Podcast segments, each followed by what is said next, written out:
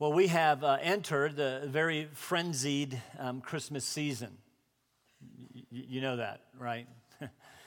Beginning with Black Friday, which actually began Thursday night. Some of you were at Walmart on Thursday night. All the way through Cyber Monday, which was actually Cyber um, Week. We have put up, you know, Christmas decorations and trees, and we've gone shopping already and bought some um, gifts. We, we will likely attend um, Christmas parties, which you do understand are actually birthday parties. The, the only thing missing, I suppose, is snow and maybe Jesus. As Christians, we understand if we get caught up in the trappings of the season that we can miss the reason, you know, for the season. We can actually miss the celebration uh, of the birth of our Savior. We can actually go through this whole month and miss Jesus. I mean, could you imagine having one of those birthday parties, a sweet 16 party, as I understand was had here yesterday, or, or maybe the big 5 0, whichever special one? Hey, can you imagine going to a birthday party and never acknowledging, you know, the, the person?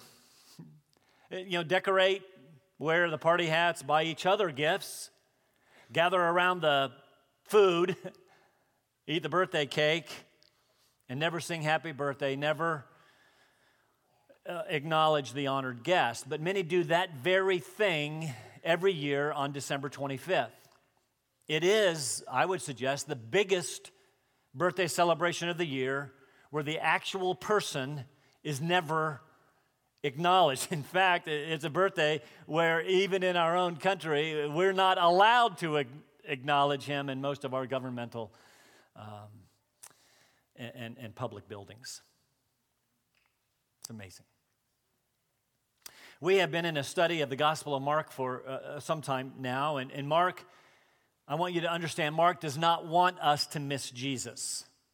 He wants us to know who Jesus is. He wants us to focus our attention on Him. You see, as we read the gospel stories, lots of great stories in there, if we are not careful, we can get sidetracked by the trappings. What do I mean? Well, we can get sidetracked by the miracles and we can miss the message which ultimately point us to the Savior. We can read those stories, and that's what I want. We want our own gifts. We want our own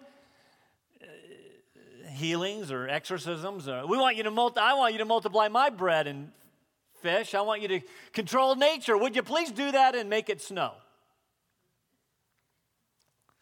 And then we miss the miracle worker. Uh, Mark does not want us to miss Jesus. Now, Mark does not begin with the birth of Jesus like Matthew and Luke uh, do. Rather, Mark starts with the beginning of Jesus' ministry, and, and right away, some rather spectacular things happen. I, I think about that for just a moment. There were no doubt dozens, I would even suggest hundreds of miracles that Jesus performed during his three and a half year ministry. Why does Mark record these particular stories? because he doesn't want us to miss Jesus. He, he began with that introductory title. Uh, remember, the beginning of the gospel of Jesus Christ, the Son of God. Mark then proceeds in carefully selected stories.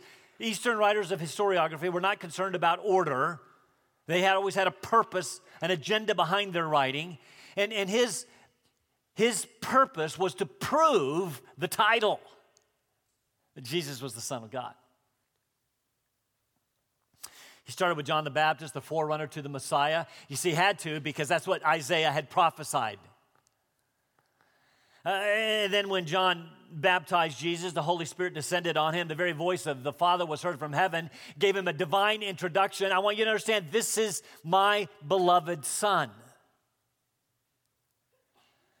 Uh, Jesus was then impelled uh, by the Spirit to go to the uh, wilderness where he was tempted by Satan. You see, having been divinely introduced, Satan sought to destroy God's mission. We understand he failed miserably. Jesus then began preaching the gospel, saying, It's time. The kingdom of, of heaven is here. It's time for you to repent and, and believe the gospel. He then called those first disciples, Peter and Andrew, James uh, and John. Which brought us then to the, the very first miracle. Uh, it's the first miracle you see in the Gospel of Mark. It's not really the first miracle. John tells us the very first miracle was that turning the water into wine. But, but, but here, Mark has a specific purpose. He wants us to know who Jesus is, he wants to make sure we don't miss him. We don't, he wants to make sure we don't get sidetracked by miracles. So, the very first recorded miracle is an exorcism. They had gone to Capernaum, remember, and on the Sabbath, uh, Jesus went into the synagogue to teach, and, and the people were amazed at his teaching. It was different, it was, it was with authority, it was with power. This becomes a recurring theme through the Gospel of Mark. Jesus is a bit different. He says and does things with divine authority. While at the synagogue, a demon possessed uh, man was present. And, and, and uh, the demon, not the man, the demon cries out, What business do we have with each other, Jesus of Nazareth? Have you come to destroy us? I know who you are, the Holy One of God. Don't, don't, don't miss that. The first miracle in this gospel is recorded because even the demons didn't miss Jesus. I don't want you to go through a whole month a, a birthday celebration and miss the honored guest. Jesus drove the demon out. The people were amazed again at his authority. They were beginning to understand that Jesus was different. In other words, let's not be sidetracked as we go through this gospel together. Let's not get completely sidetracked by miracles. They're supposed to help us understand who Jesus is. He is, in fact, the very Son of God. Which brings us to our text today. It's the same day. Uh, still the Sabbath after the exorcism at the synagogue. Jesus and the disciples make their way to Peter's house in Capernaum. Um, we pick up the story in Mark 1, verses 29 to 34. Let's read that together. And immediately after they came out of the synagogue, they came into the house of Simon and Andrew with James and John. Now, Simon's mother in law was lying sick with a fever, and immediately they spoke to Jesus about her. Uh, that's interesting. It seems like they'd be calling for Luke. I don't know. And he, and he came to her and raised her up, taking her by the hand, and the fever left her, and she waited on them. When evening came, after the sun had set, they began bringing to him all who were ill and those who were demon possessed. And the whole city had gathered at the door, and he healed many who were ill with various diseases and cast out many demons. And he was not permitting the demons to speak because they knew who he was. They didn't miss Jesus, and Mark doesn't want us to miss Jesus either. He had already uh, proven his authority over demons, and in fact, there are going to be, I've told you, there are four specific exorcisms in this gospel demonstrating Jesus' power over the forces of evil. Now, uh, he is going to demonstrate his power over sickness as well. There are going to be nine specific healing ministries in this book. He's going to demonstrate his power over nature. There will be five specific nature miracles. So get that. Jesus demonstrates his power over demons and over sickness and over nature. But I don't want you to be sidetracked by the miracles. If you do, you will miss Mark's purpose and you may just miss Jesus. It, by the way, I'm going to get to chapter two, and we're going to find that Jesus exercises authority over sin. And we're going to get to the end of the book, and we're going to find that Jesus exercises his authority over death. The, the truth is, Jesus, because of who he is, exercises his authority over like everything. He's the Son of God. It's really a simple miracle uh, today, followed by a summary of uh, uh, many other miracles that are not specifically recorded. That's going to form our outline. We're going to see the healing of Peter's mother in law and then the crowds. And then I'm going to finish by talking about healing uh, today. After the exorcism at the synagogue, Jesus and the four disciples who are named Simon, that's Peter, and Andrew, James, and John, go to the house of, of Peter and Andrew. Peter and Andrew were actually from nearby Bethsaida, John 1 tells us, but by this time they had moved to Capernaum, which makes sense. It was a bustling um, fishing town. Uh, now, notice that, that Peter here had a mother in law. By uh, deductive reasoning, we can assume then that, Je- uh, that Peter had a wife. In, in fact, Paul tells us later in 1 Corinthians 9, he refers to the fact that Peter had a wife. Uh, just that really messes, by the way, with the Catholics, since that means the first pope was married. I just thought I'd throw that in. Um, Uh, th- this is the first of many mentions of Peter's um, house in this book. Many times from here on out, Mark will say, just say they went to the house, but we're supposed to understand I've told you it's Peter's house. So when he goes to the house, they go to Peter's house. It appears uh, to become the place where Jesus stayed while in Capernaum. It becomes his base of operations in, in his Galilean ministry. On, on a side note, there, there, was a first century house uncovered in the ruins of Capernaum, quite close to the synagogue. Remember, I showed you that picture of the synagogue ruins uh, a few weeks ago? It's really only a stone's throw away. Many believe they are the remains of Peter's house. There was uh, yeah, um, there, there was a sixth century octagonal church built on top of it. And when, later, when that sixth century church was excavated, they found the remains of a house underneath. Apparently, there are some early Christian symbols on the wall, which would be a bit unusual. It was a, it was a large house which would accommodate many, perhaps uh, even the early church. I, I, don't know if this is are the early remains of Peter's house. It's many conservative scholars say it probably is because of the way this house was built or this church was built on top of it. It would certainly be, however, like this house. Upon arriving, presumably Peter and Andrew, maybe some servants, spoke to Jesus about Peter's mother in law. She was laying sick with a fever. Now, a fever at this particular time is a general term which was used to speak of many different kinds of illnesses. Uh, at this time, uh, before modern medicine, a fever was quite serious, quite serious, often resulting in death. Now, it's important to note that no healing miracles had been recorded by this time in Mark, but it's likely that Jesus had already performed some healings. In fact, Matthew does not record this particular story until chapter 8. Remember, Mark's rearranging things. It doesn't matter. Uh, order doesn't matter. He's got a purpose in mind. He wants you to not miss Jesus.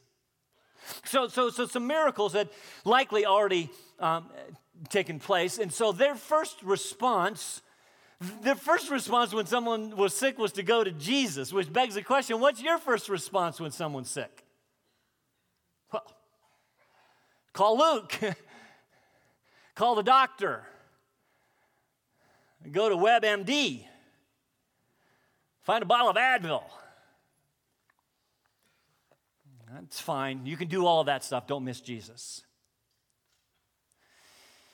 Verse 31 tells us about the healing. There's no fanfare. It's really quite simple. In fact, um, in the gospel, there doesn't appear to be any specific formula or procedure that Jesus uses to heal people. That's important.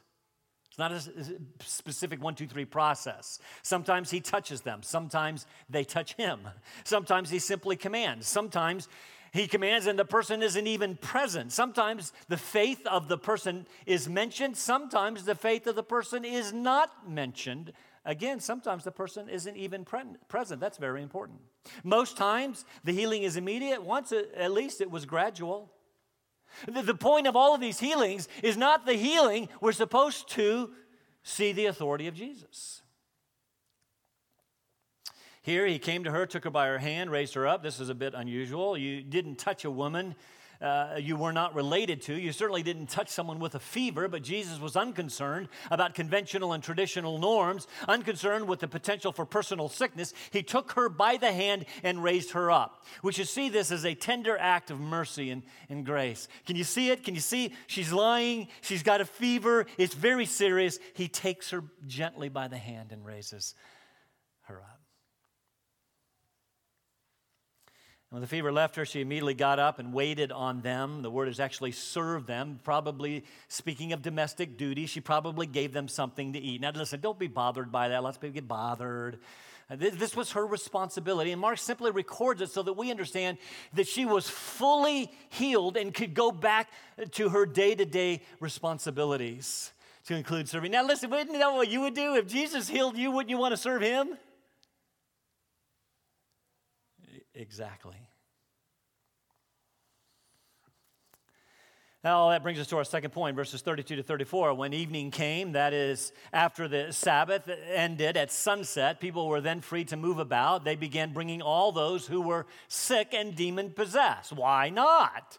Word had begun to spread. This guy has authority. This guy has over, power over demon possession and sickness. Let's take someone there to see him whole city gathered um, at the door. That is the door, again, to Peter's house. The whole city is hyperbole. Again, word had spread, so great crowds of people gathered with their sick, with their possessed to be healed. And then look at verse 34 and he healed many who were sick with various diseases. Now, when Mark says many, it doesn't mean and he left some unhealed. It's, it's, it's many inclusively. He healed, there were lots of people there. And it didn't matter what they had, he healed them. Can you believe this? We're supposed to be impressed with the healer. We find this through the gospel narratives. Uh, he healed them of various diseases. It does not matter. It does not matter what disease you have. In this gospel, fever, leprosy, paralysis, hemorrhaging, deafness, muteness, blindness does not matter. Jesus has the power to heal. Not only that, he cast out demons, further demonstrating his power over the forces of evil. Uh, then we were reminded of that so called messianic secret that we talked about a couple of weeks ago. That is, he did not permit the, the demons to speak because they knew who he was. Well, isn't that what we're wanting? Isn't that what, isn't that what Jesus wants? Is people to know who he was? Yeah, but not prematurely. He will make himself fully known when it was time for him to go to the cross. They knew who he was. Mark records it in such a way to make sure that we know who he is, that we don't miss him. So, so there you go. That's the text before us this morning. What then do we do with this text today? I want to, I want to remind you that this text is first about, not about healing, it is about the healer. We have a tremendous self focused problem. We, we generally want to make everything about us. But I want you to understand that this text is first about Jesus. But, be that as it may, for the next few moments, let's talk about healing today. Because let's, let's be honest, for uh, most evangelical believers today, physical healing is way too controversial, at very least confusing. Truth is, for many of us, healing today has brought a degree of angst. Really? We're not even sure if healing is for today. And then you have some on the other end of the perspective uh, who have really messed with the teaching about healing. They, they have said things like, if you're sick, it's because you're in sin. Might be, might not be. They've taught that physical healing is guaranteed to every believer, guaranteed. And if you get a cold or, or cancer and you are not healed, it's your problem. It's because you don't have enough faith. So, so what do we do with this topic today? Just ignore it? As you see, as the result of this wrong teaching, many have gone to the other extreme. Well, uh, maybe there's nothing that we can do about illness. Maybe there's nothing we can do about disease. It's just part of the curse, que sera, sera. Go to the doctor, skip Jesus. Or we've become cynical or enlightened. uh, come on, uh, we don't need healing today because we have good medicine. We don't need exorcisms today because we now understand mental illness, right?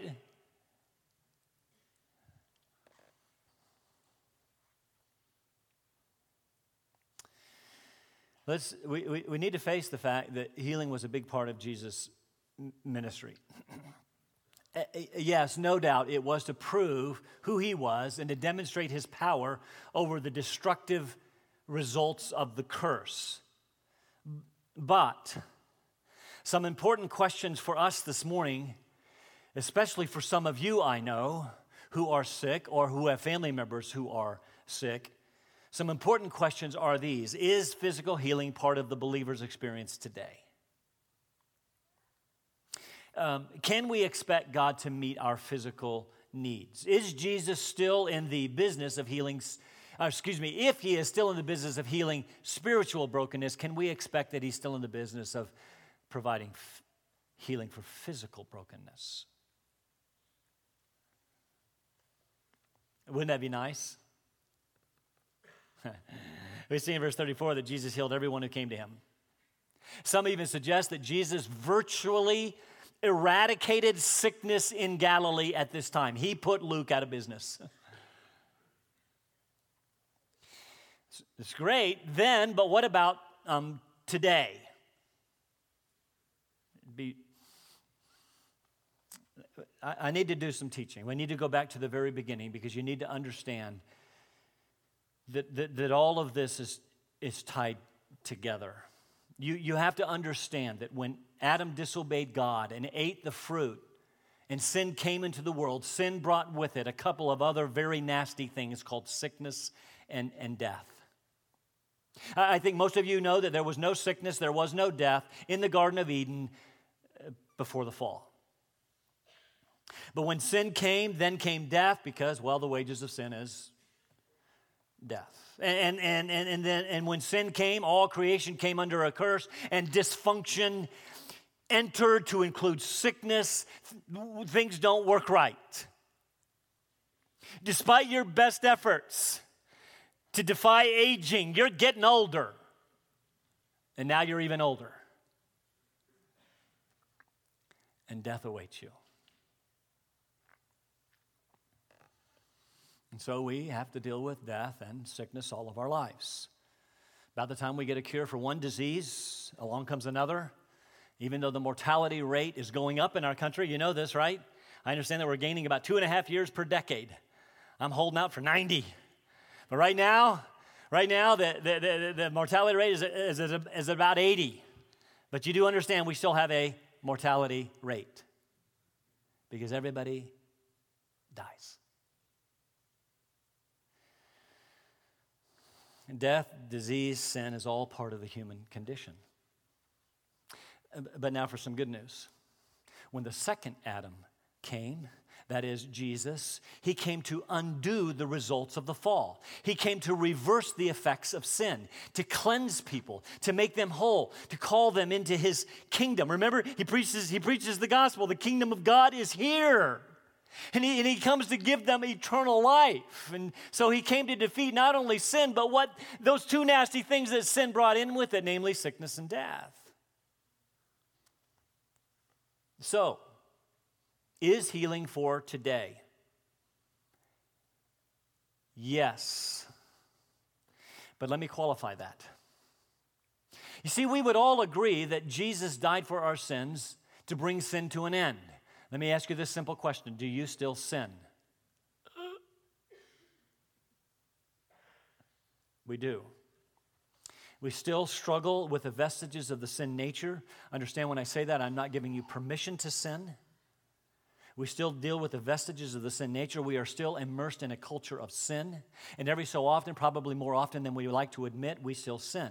But the good news is Jesus died for my sin. And I can find forgiveness when I so that when I do sin, I confess, and he is faithful and just to cleanse me, purify me, and forgive me of my sin. That's, by the way, First John is written to believers. So also with death the last enemy to be destroyed, Paul tells us in 1 Corinthians 15, the last enemy to be destroyed is death. But Jesus has already given us eternal life. Right. Do Christians still die? As far as I understand. But there is coming a day in the fullness of the kingdom when we will no longer taste death. It with sin will be abolished. What about sickness? Did Jesus die so that we could be well? Of course he did. Jesus came to destroy all the enemies of the fall sin, disease, and death. We've already seen Jesus exercise authority over the forces of evil as well. Do, do, so, someone asked me after the last time we talked about the first exorcism, do we as Christians have authority over demons, even Satan himself? Of course we do. But that does not mean that, that we never face their attacks. No, Paul tells us that our battle is not against flesh and blood, uh, uh, uh but against the forces of evil. We, we put on the full armor of God. We are in a battle. We still face the fiery darts of the evil one. But the good news is this while we are in a battle, the war has already been won. I, I believe that. Do you? So the question remains do Christians still get sick? And the answer is yes. Some would tell you that's because you're in sin, and that may be true, but it also may not be true. Some would tell you that if you just have enough faith, if you were in the will of God, you would never be sick, and that, my friends, is simply not true. We live in a what has been called the already not yet tension uh, of the kingdom of, of God. Jesus came to bring the kingdom, and it is here. There is physical healing available to believers because Jesus, because of what Jesus did for us at the cross. But we cannot demand healing any more than we can demand a perfect sin free life, any more than we can demand our glorified bodies, any more than we can demand that we not die. We still struggle with sickness, just like we struggle with sin and death. Let me give you an illustration of this truth that comes out of World War II. On June 6th, happens to be my anniversary. We could have picked another day, but on June 6, 1944, something very significant happened. It was called D Day. The Allied forces landed on the beaches of Normandy. Historians tell us that with that landing, for all practical purposes, the war was over, the Allies had won. But it was not until almost a year later on V Day that the fighting stopped. In fact, those same historians tell us that more people died between D Day and V Day than any other period of time during World War II. While the war was over, you see, the fighting wasn't. While victory was assured, there were still battles to be fought. That is an awful lot like the Christian life. When Jesus came to this earth, it was like him landing on the beaches of Normandy. God, through Christ, won the war. He stuck his banner in the ground and said, Satan, this is now my turf. The kingdom of God has come through his death for sin on the cross and his resurrection. The battle, the war, I should say, has been won. It is finished, Jesus said. What did he mean? It's finished. Sin was defeated, death was destroyed, sickness was healed. But while the war is won, there are still battles to fight. And so we still deal with our enemies the enemies of sin, disease, sickness, Satan, death. But the good news is victory is ultimately assured. So, do Christians still sin? Yes, they do. Do they still die? Yes, they do. Do they still get sick? Uh, where do we where, where do we understand this? I, where do we get this that Christians don't get sick? But if there is a sense in which we live in the already part of the kingdom, if there is a sense in which Jesus' death on the cross dealt with the results of sin, if there's a sense in which he died for my sickness right now, what then do I do when I do get sick? When someone in my family does get sick. All right, so sickness, you've just convinced me, is part of the uh, uh, human experience. What do I do? Let me close with a couple of thoughts taken out of James chapter 5. Uh, you don't have to turn there, I'm just going to read a couple of verses to you. In this chapter, James gives us some very clear instructions about what to do. And I want you to understand that we do this here at Alliance Bible Fellowship. In James 5, verse 14, we read these words Is anyone among you sick? Then he must call for the elders of the church, and they are to pray over him or her, anointing him or her with oil in the name of the Lord. And the prayer offered in faith will restore the one who is sick, and the Lord will raise him up. And if he, and if, notice if, if he has committed sin, if this is the result of your sickness, then they will be forgiven. Therefore, confess your sins to one another and pray for one another so that you may be healed. The effective prayer of a righteous man can accomplish much. I do not have time to, to, to fully uh, expose all of the truths in this particular text. I just want to share two things with you as we close. Number one, we are told to pray for healing when people are sick, and the effective prayer of righteous people can accomplish much. The fact is, we are to do something about sickness. We are to pray a prayer of faith, believing that God can and will do something about our physical condition. I believe that. I believe that physical healing is for today. Jesus died to deal with every aspect of the human condition sin, sickness, and death. The kingdom is here. It's just not here in its fullness, but it is here, and the prayer of kingdom subjects is effective. This is not a guarantee. This is not a guarantee that you will never be sick. It's certainly not a guarantee that you will never die. But it is a promise that God can and sometimes does indeed heal. Second, the instruction is given to call for the elders of the church who will anoint you with oil and pray for you. Again, we do that here at Alliance, calling for the elders of the church to pray about a spiritual or physical sickness is not the last thing that should be done after you've tried the doctor and medicine and WebMD. It should be the first thing that you do. It is not what should be done as a last resort when nothing else works.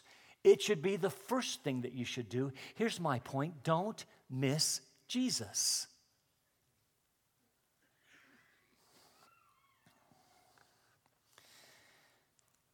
All that to say this Jesus still deals with the brokenness of the human condition spiritually, emotionally, and physically. We delight in praying for your physical emotional, and physical healing. And we are going to do that today. Would you pray with me? Father, we come uh, into your presence right now and we thank you for this biblical truth. We, we live in the tension of a kingdom that is here, that is present. Christ is ruling at your right hand. We understand that.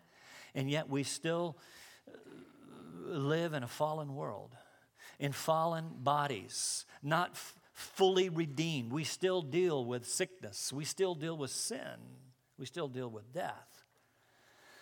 And, and yet, y- your word tells us that we can come to you and ask for healing, and that in grace, you and in sovereign goodness, you provide.